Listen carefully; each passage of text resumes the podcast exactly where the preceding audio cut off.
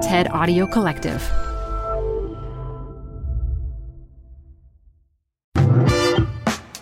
Hi, everyone. It's Modupe. We have something different for you today. Fixable, TED's business call in show, is back. Frances Frei is a Harvard Business School professor. Anne Morriss is a CEO and best selling author. Anne and Frances are two of the top leadership coaches in the world. Did I mention they're also married to each other? Together, Anne and Frances move fast and fix stuff by talking to guest callers about their workplace issues and solving their problems in 30 minutes or less. Listeners and guests will receive actionable insights to create meaningful change in the workplace. If you want to be on Fixable, you can call the hotline to leave Anne and Frances a voicemail with your workplace problem.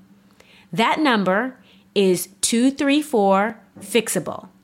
That's 234 349 2253. And you can listen to Fixable wherever you're listening to this podcast.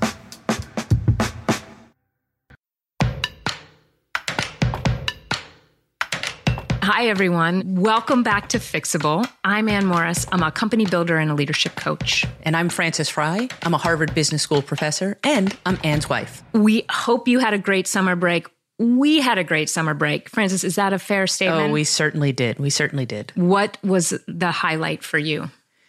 I think the highlight was going to the beach, fishing, swimming. And by fishing, I mean watching our boys fish. Yes. swimming, yep. mostly watching our boys swim. But we we moved as a uh, as a family unit in a really wonderful and joy sparking way. Yeah, I think the memory I'm going to hold on to is is the joy of the fish coming out of the water yes. on the end of some makeshift hook, followed by delight of our children. I don't yeah. know that there's anything that causes more delight in their lives right now than catching a fish and throwing it back and catching yeah. another. Uh, but we've also been hard at work putting together a brand new batch of fixable episodes for you. I'm I'm really excited about the second half of this season. We're going to be tackling some fascinating stuff over the next few weeks, including how to set boundaries as a leader, how to authentically promote yourself on social media, what to do about automation anxiety, and and a lot more. Oh, automation anxiety is going to be really good. Today's episode is a good one too. In fact, it's pretty special, wouldn't you say? I would use the word special. Uh, I'm a little bit biased, but uh, tell the people what we're up to today, Frances. Oh, we're not going to have a caller today, and that's because we need the entire episode, and we're going to talk about how to build and rebuild trust. Yeah, it's something we've thought a lot about, written a lot about. It's it's really at the core of our work. And here's the thing it's often talked about at this mushy, esoteric level that's not particularly actionable. And so today we really want to drill down and not only make the case for why trust is so critical uh, in any organization, but also give people a really solid foundation for how to build trust. What are the mechanics of trust? And what do you do when it gets lost? In fact, our hope is after this single episode, everyone knows how to build and rebuild trust in a really pragmatic way.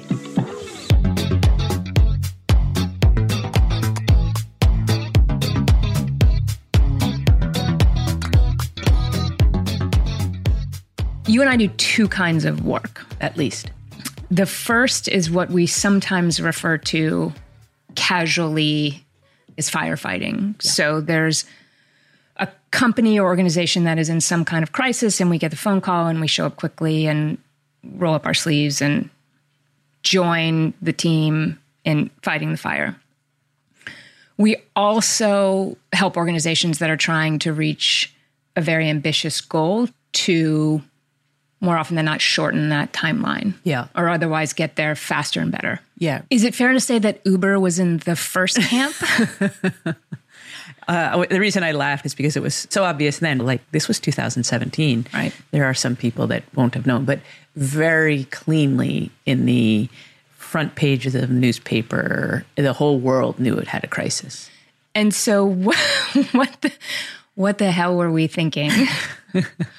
How did we end up uh, as part of the story? Well, a main protagonist is Meghan Verena Joyce. Let's just name her, which is uh, a grad of HBS. She wasn't my student, but she came back to talk to me after she graduated. And she's like, I work for Uber.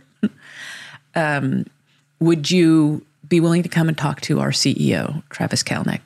And I said, Megan, no. Mm-hmm. Anne and I only help good people who win. I've never met Travis, but what I have read in the newspaper, it's not even like ambiguous. Um, and what was the nature of the crisis the, for people who don't remember?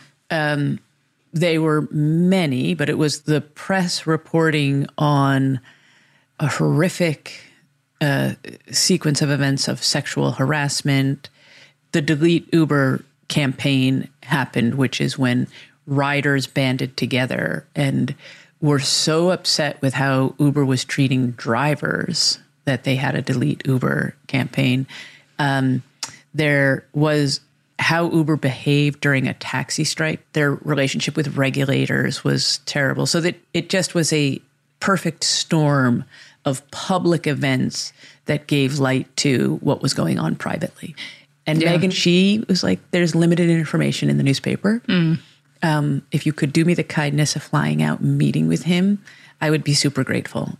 And yeah. Meghan could do anything. Mm-hmm. And she was choosing to work for Uber largely because of Travis, largely mm-hmm. because of the CEO. And so I said yes. And what was that first meeting with Travis like? Oh my gosh. So, you know, I had the flight back on the same day, right? I was going to, hmm.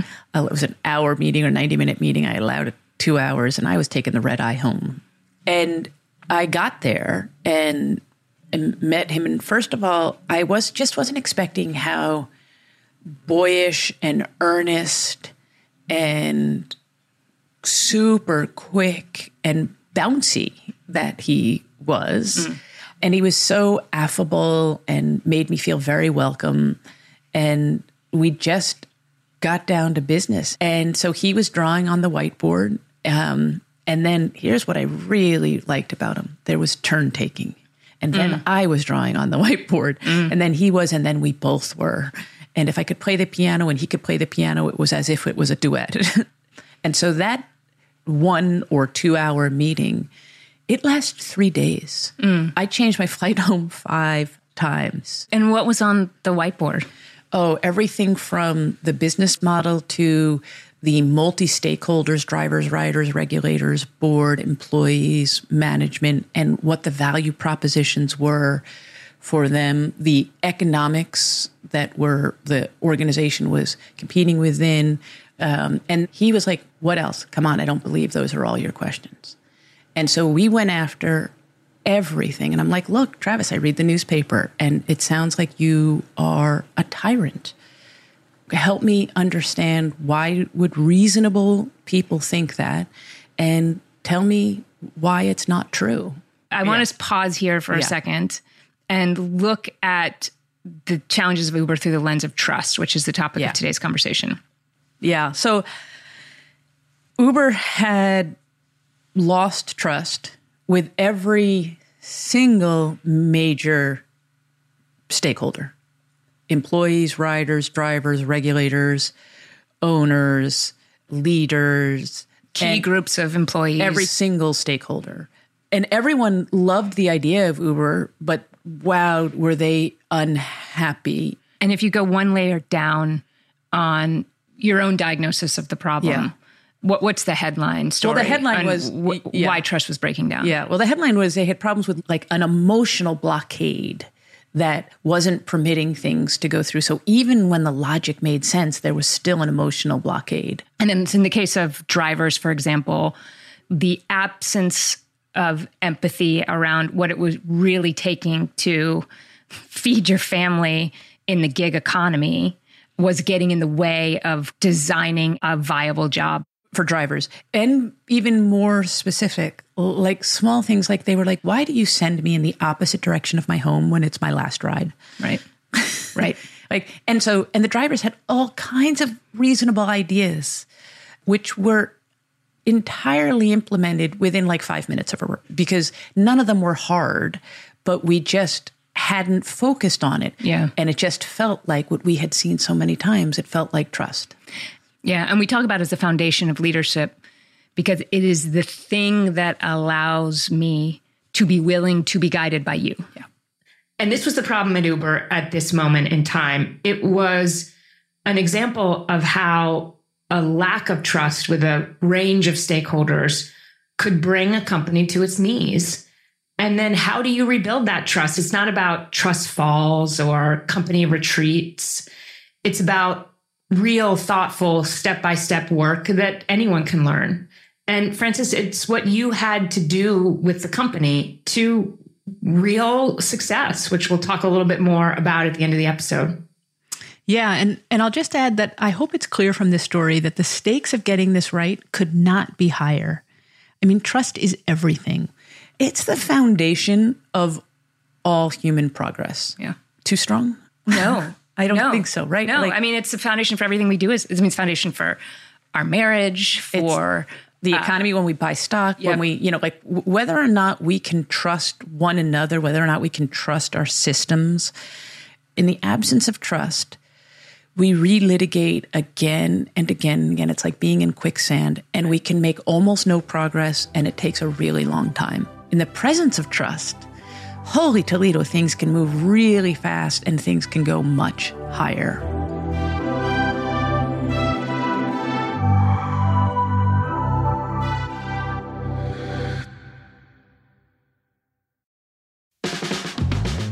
This show is brought to you by Schwab. You're here because you like to keep a pulse on trends in technology. Well, now you can invest in what's trending in artificial intelligence, big data, robotic revolution, and more with Schwab Investing Themes. It's an easy way to invest in ideas you believe in. Schwab's research process uncovers emerging trends. Then their technology curates relevant stocks into themes. Choose from over 40 themes. Buy all the stocks in a theme as is or customize to better fit your investing goals. All in a few clicks. Schwab Investing Themes is not intended to be investment advice or a recommendation of any stock or investment strategy. Learn more at schwab.com slash thematic investing. Hey, TED Business listeners. We're supported by our friends at Working Smarter, a new podcast from Dropbox exploring the exciting potential of AI in the workplace. Working Smarter talks with founders, researchers, and engineers about the things they're building and the problems they're solving with the help of the latest AI tools. Tools that can save them time, improve collaboration, and create more space for the work that matters most. On Working Smarter, hear practical discussions about what AI can do so that you can work smarter too. Listen to Working Smarter on Apple Podcasts, Spotify, or wherever you get your podcasts. Or visit workingsmarter.ai. This episode is brought to you by Progressive Insurance. Whether you love true crime or comedy, celebrity interviews or news, you call the shots on what's in your podcast queue. And guess what? Now you can call them on your auto insurance too with the Name Your Price tool from Progressive. It works just the way it sounds. You tell Progressive how much you want to pay for car insurance, and they'll show you coverage options that fit your budget. Get your quote today at progressive.com to join the over 28 million drivers who trust Progressive. Progressive Casualty Insurance Company and Affiliates. Price and coverage match limited by state law. Add a little curiosity into your routine with TED Talks Daily, the podcast that brings you a new TED Talk every weekday. In less than 15 minutes a day, you'll go beyond the headlines and learn about the big ideas shaping your future. Coming up, how AI will change the way we communicate, how to be a better leader, and more. Listen to TED Talks Daily wherever you get your podcasts. Let's get into the mechanics of trust because Yeah. you and I think about this all day. We talk about it all day. Um, and I think you go one layer deeper, which is what's really driving trust. And there's a very stable pattern. So describe the pattern. So the stable pattern is that when we see trust between two people, we always, always, always observe three specific dynamics. And anytime we don't see trust between two people, one of those three is missing. So you are more likely to trust me if you experience that it's the real me in it for you with rigorous logic. So you are more likely to trust me if you experience my authenticity, my empathy, and my logic. The real me in it for you with a rigorous plan that is worthy of your trust. Right. So Frances, what is this this wobble that we talk so much about? It, it's when it's when either authenticity, logic, or empathy gets in the way and is shaky between two constituents. So, for example, the drivers at Uber did not think that the company was like really in it for them. Mm-hmm. so right. they didn't believe in the company's empathy towards them. They mm-hmm. believed that the company was being authentic. And maybe even they believed in the rigor of the plan, but they didn't think that they were a key constituent in it. Whereas they saw the riders were a very key constituent. Right. So they were like, okay, Uber, you have the capacity in our eyes to display empathy. You're just not displaying it towards us. And that is guaranteed to put quicksand instead of a solid foundation. Excellent.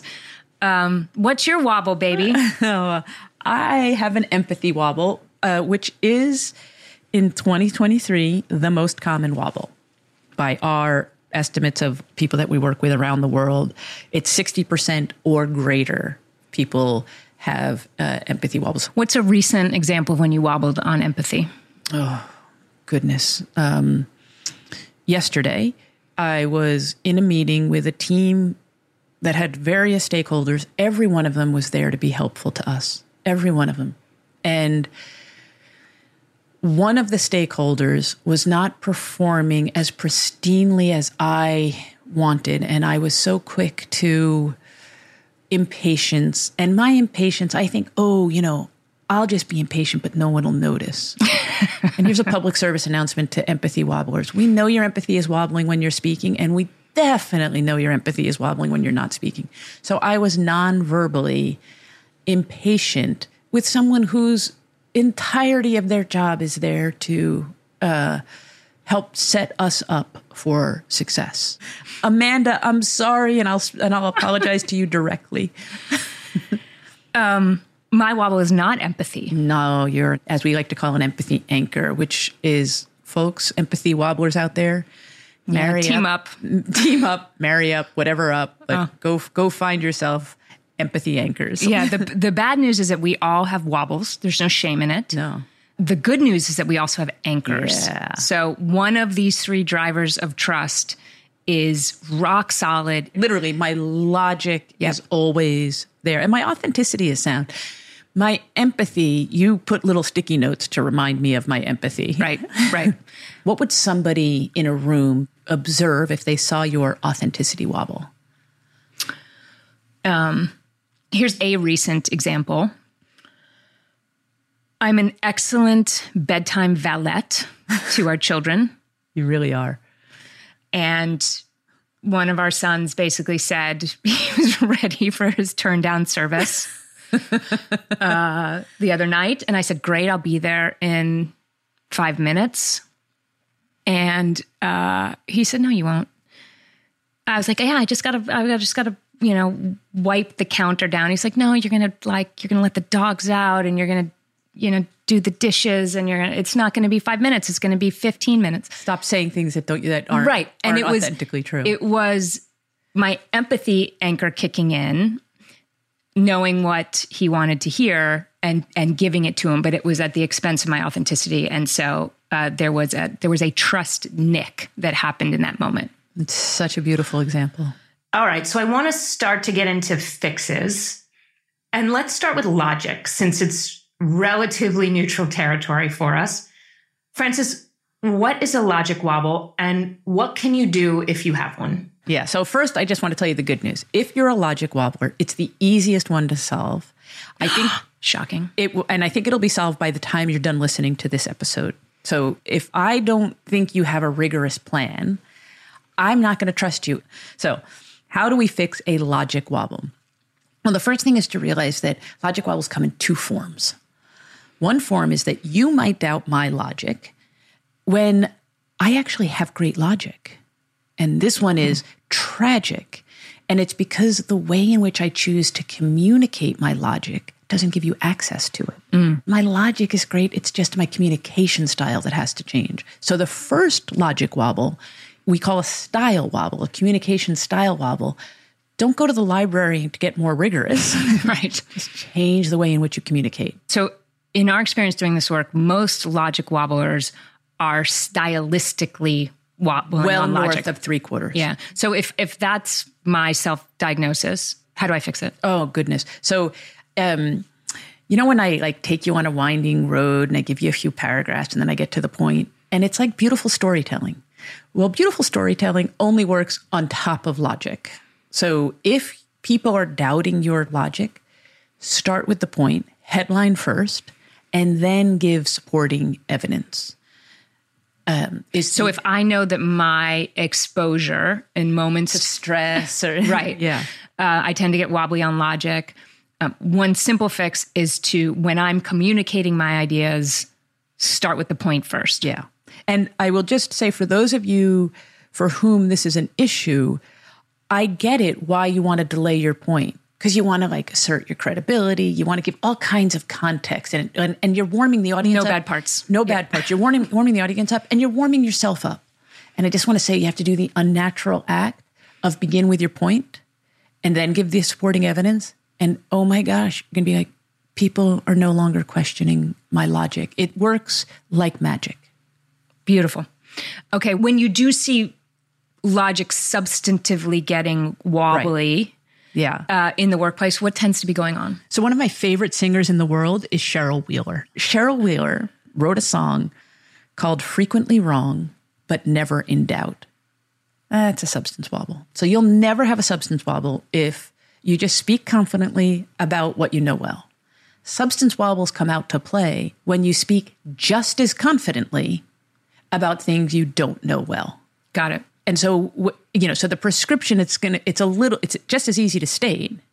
Make sure you know something well before you speak with confidence. So either delay Right. or lower your confidence. I love that. I, I I feel like we saw a lot of that happening over the last few years around the question of COVID policy. Oh my gosh. So we would have So much confidence. we have employees basically say to management, when will COVID end? Which was not which was an understandable question. Yeah. The shocking part was that we would have managers answer the question. Um, and I think there are two prescriptions there lower your confidence, which we didn't really think anyone knew. But then when someone says they do know, well, then we are going to start doubting everything you say. Right. Because we don't know when to trust your confidence. I, I feel like you have some beautiful phrases to lower confidence Yeah. and still communicate what you have to say. Here's my initial thought. This is my hypothesis. Mm. Mm-hmm. That's all I got to do. It's Yeah. it's rarely more than five words. Mm-hmm. This is what I think, but This is what I think. I want to go confirm Yeah. the data. That's why I like to say this is my initial thought as mm-hmm. opposed to this is what I think because that one could be gray. Yeah, nice. Nice. Um, I like that. Yeah. Great. This is my current hypothesis. This is my current hypothesis. Yep. You can go say anything you want then. I think a fair answer is also I don't know, but this is the process I'm going to follow to get to the answer. All right, let's move on to empathy because we are in the age of empathy wobbles. Yes. Because I'm looking at an empathy wobbler. I do feel like it's important to share that there are some demographic tendencies in empathy wobblers and that you people, and I'm saying it with so much love and affection. I feel it with love and affection. Tend to be the traditionally smartest, most analytical, fastest processors in a room. Yes. We're super speedy processors. You're super speedy processors. Um, let me give you an example of where I feel like empathy wobblers are on flamboyant display, which is in a meeting, Oh, yeah. which is where we are all spending so much of our time. So if I were to follow you into a meeting in a moment where you were not particularly self aware, and I were to chart your engagement in the meeting, I would say it would, it would peak pretty early super early. Uh, because you you got it. Yeah. And you you maybe got it before most Yeah. of the other people in the meeting. Yeah. And I'm at like right the moment, right before I get it, I'm at peak engagement. And then what happens, Frances? Well, the second I get it, my engagement plummets. yeah. And we see that a lot. Yeah. And then it, frankly, and then it flatlines. And it flatlines until the meeting mercifully comes to an end. Yeah, we call it the arc of the super smart or ASS for short. And then, you know, you'd think, well, wow, am I suffering privately? No, we're not. we're not wondering that, Frances, because you are. That's what I mean by flamboyant display. You are using every nonverbal cue to tell us that you are fucking done with this meeting. You're multitasking, you're fidgeting. Arms crossed. Yeah, yeah. Like you're you're you're Furrowed not brow. happy. Yeah. So if I were to inject empathy Oh, yeah.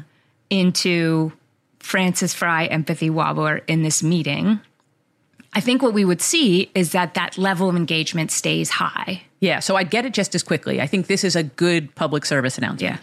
The presence of empathy does not make us less smart, less speedy. Yes.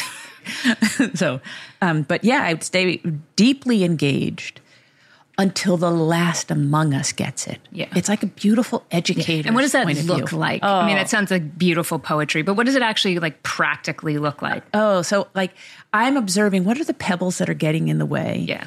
And I might ask a sort of artful question that will surface the pebble and then let someone else come in and Yeah. swoop in with a beautiful prescription to the answer. So without anyone really knowing it, we just accomplished so much in so little time and my fingerprints aren't even on it. Or I'll be listening to someone who I know well and I know that they love to garden. And we're doing something and I can just see they're not catching this example. I'll use a gardening analogy. Boom, they get it immediately. Yeah, yeah. What, what's your shorthand for coaching people on empathy wobbles? It's to be present in the presence of other people. Yeah. It's so liberating to just have it be that. And that if I can't be present, video off. Yeah. All right, let's fix my authenticity oh, wobble. A pleasure, baby. What's my first move? Uh, the first move is to just realize that it's the hardest one to fix and you can't fix it alone. I know you don't like I don't that. I don't like where we're starting. All right. Well, here's the thing about authenticity.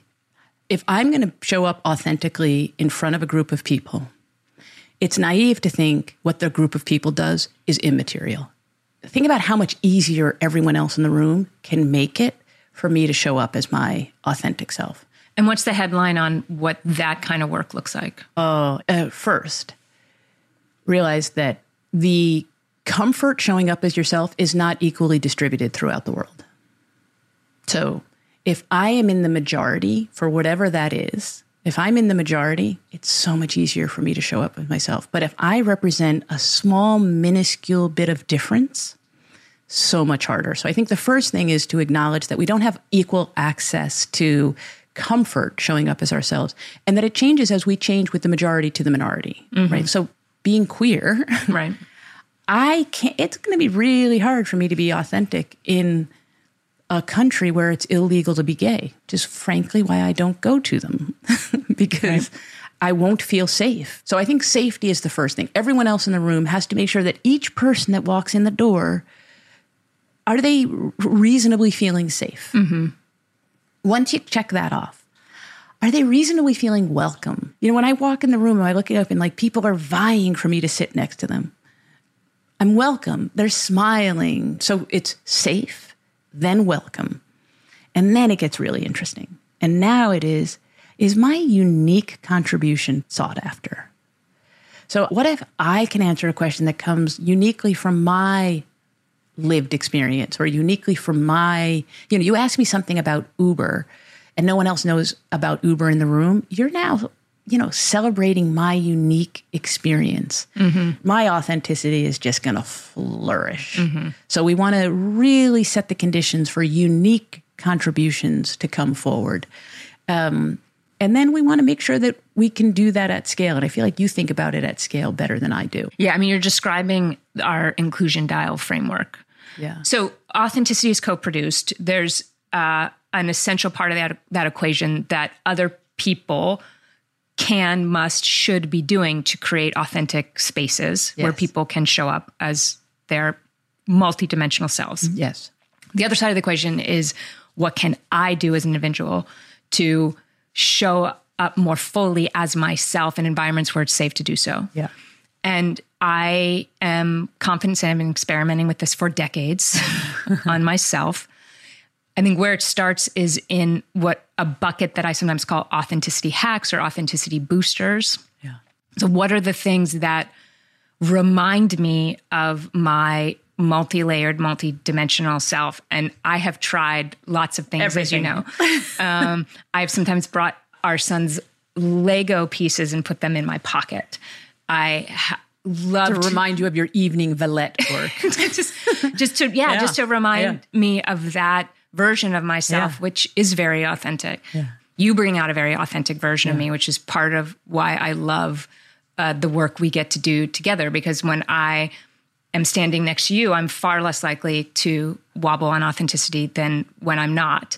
And i think for authenticity wobbles you too must partner up and have a, an opportunity to partner up um, and surround yourself with people who remind you of who you are and build a team Yeah. you know and meet with that team regularly and make sure that they are as comfortable with your audacity as they are with your insecurity or as comfortable with your insecurity as they are with your audacity Yeah. You know, when you said surround yourself with people who like remind you of, of who you are, I also think it helps to just hang out with people that are they themselves are very authentic. Totally. I mean, we talk about empathy being infectious. Emotions in general are infectious. Uh, authenticity It's very infectious as well. Yeah. It's why we don't just do this work and have people know their wobbles. The Yeah. reason we want people to know their anchors is that's where you can go proactively be helpful. Right. Exactly. If I'm listening to this conversation, h- how do I go about figuring My out self diagnostic? Yeah. Yeah, it's a great question. So here's what I would say think back to the most recent time when you had a skeptic and assume it was your fault. What did the skeptic doubt about you? Did they doubt that it was the real you? Did they think you were trying to be someone you're not? Did they doubt that your intentions included them? Did they doubt that you had a good idea? right? And that is authenticity, empathy, or logic. So, whichever one that is, identify that as a wobble. And if it's not perfect, it'll be your first draft. We find that eight out of 10 people have an accurate initial diagnosis. Um, so, w- which is the one that tends to get in the way? And here I just want to let listeners know I'm an empathy wobble, but I definitely, my empathy is on display the vast majority of the time. These are only for the rare instances when I lose trust. So Right. it's not that I don't, all of us have all three. Right, right, right, It's right. just which is the one that gets in the way. And then I think it's important to do a self diagnostic first and then go ask someone who knows you and loves you. And just believe them because we are revealing who we are all day, every day to everyone else and occasionally to ourselves. Yeah, that's great. And most of us are building trust most of the time. It's one of the great advantages of our species. Yes. And we're really talking about those rare moments where you have lost trust. And then, how, I mean, the a central question of our, the work we do is how do you rebuild trust quickly, which is what we're going to do now. And a central additional public service announcement is trust can be rebuilt quickly. So Yeah. there's a lot of myths out there that once you break it, you can never rebuild it. And I just want to go on the record and say nonsense Right. I mean, that we see it every single every day single day. at the individual level, the team level. Yeah.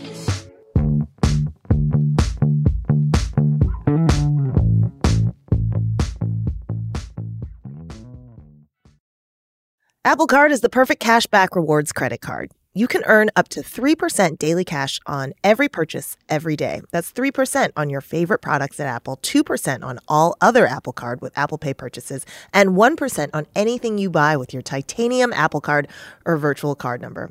Visit apple.co slash card calculator to see how much you can earn. Apple Card issued by Goldman Sachs Bank USA, Salt Lake City branch, subject to credit approval. Terms apply. This show is brought to you by Schwab. With Schwab investing themes, it's easy to invest in ideas you believe in, like artificial intelligence, big data, robotic revolution, and more. Choose from over 40 themes.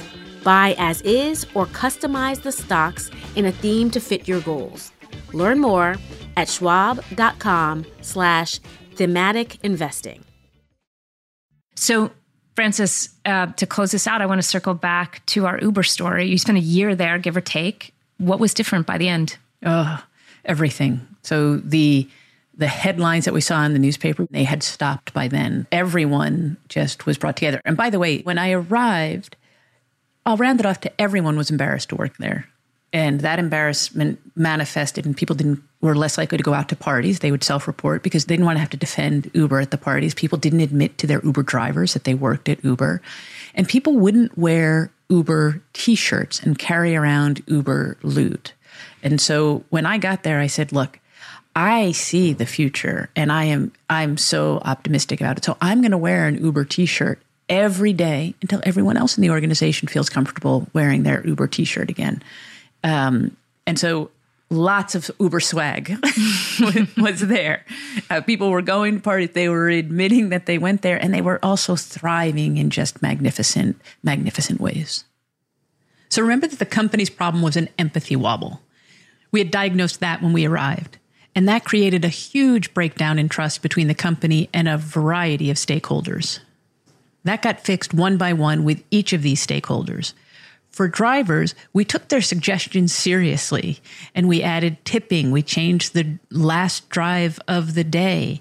We had numbers that they could call where they could get service in three minutes, not three hours, not 30 Or days. three weeks. Or three weeks. for employees, we made sure that managers were trained and that in particular for female employees, we made sure that they were cared for so that if you had a problem, there was a trusted third source that you could go to. And if you didn't feel like your manager was the right person, we had alternatives that you could go to. And we had an increase of people who came and talked to us about their problems. Whereas before, oh my goodness, you had a problem, you went to your manager, it was handled horribly, and then you just felt silenced and shut down. For regulators, we made sure that they were being collaborated with. Not, we weren't competing with them. We weren't antagonizing them. We weren't running over them, but we were talking with them about what we were trying to accomplish and what their needs were. And we co-produced solutions. And I'll say what happened, really what happened after a year, I became obsolete. Which is our favorite metric of success. It is indeed. Awesome. So here's a closing reflection we'll invite our listeners to think about is what can you start doing tomorrow to build more trust with the people in your lives, your kids, your customers, your colleagues? What's one action you can take based on this conversation? And thanks for listening today. We want to hear from you too. If you want to figure out a workplace problem together, send us a message, email us at fixable at TED.com or call us at 234 Fixable. That's 234 349 2253.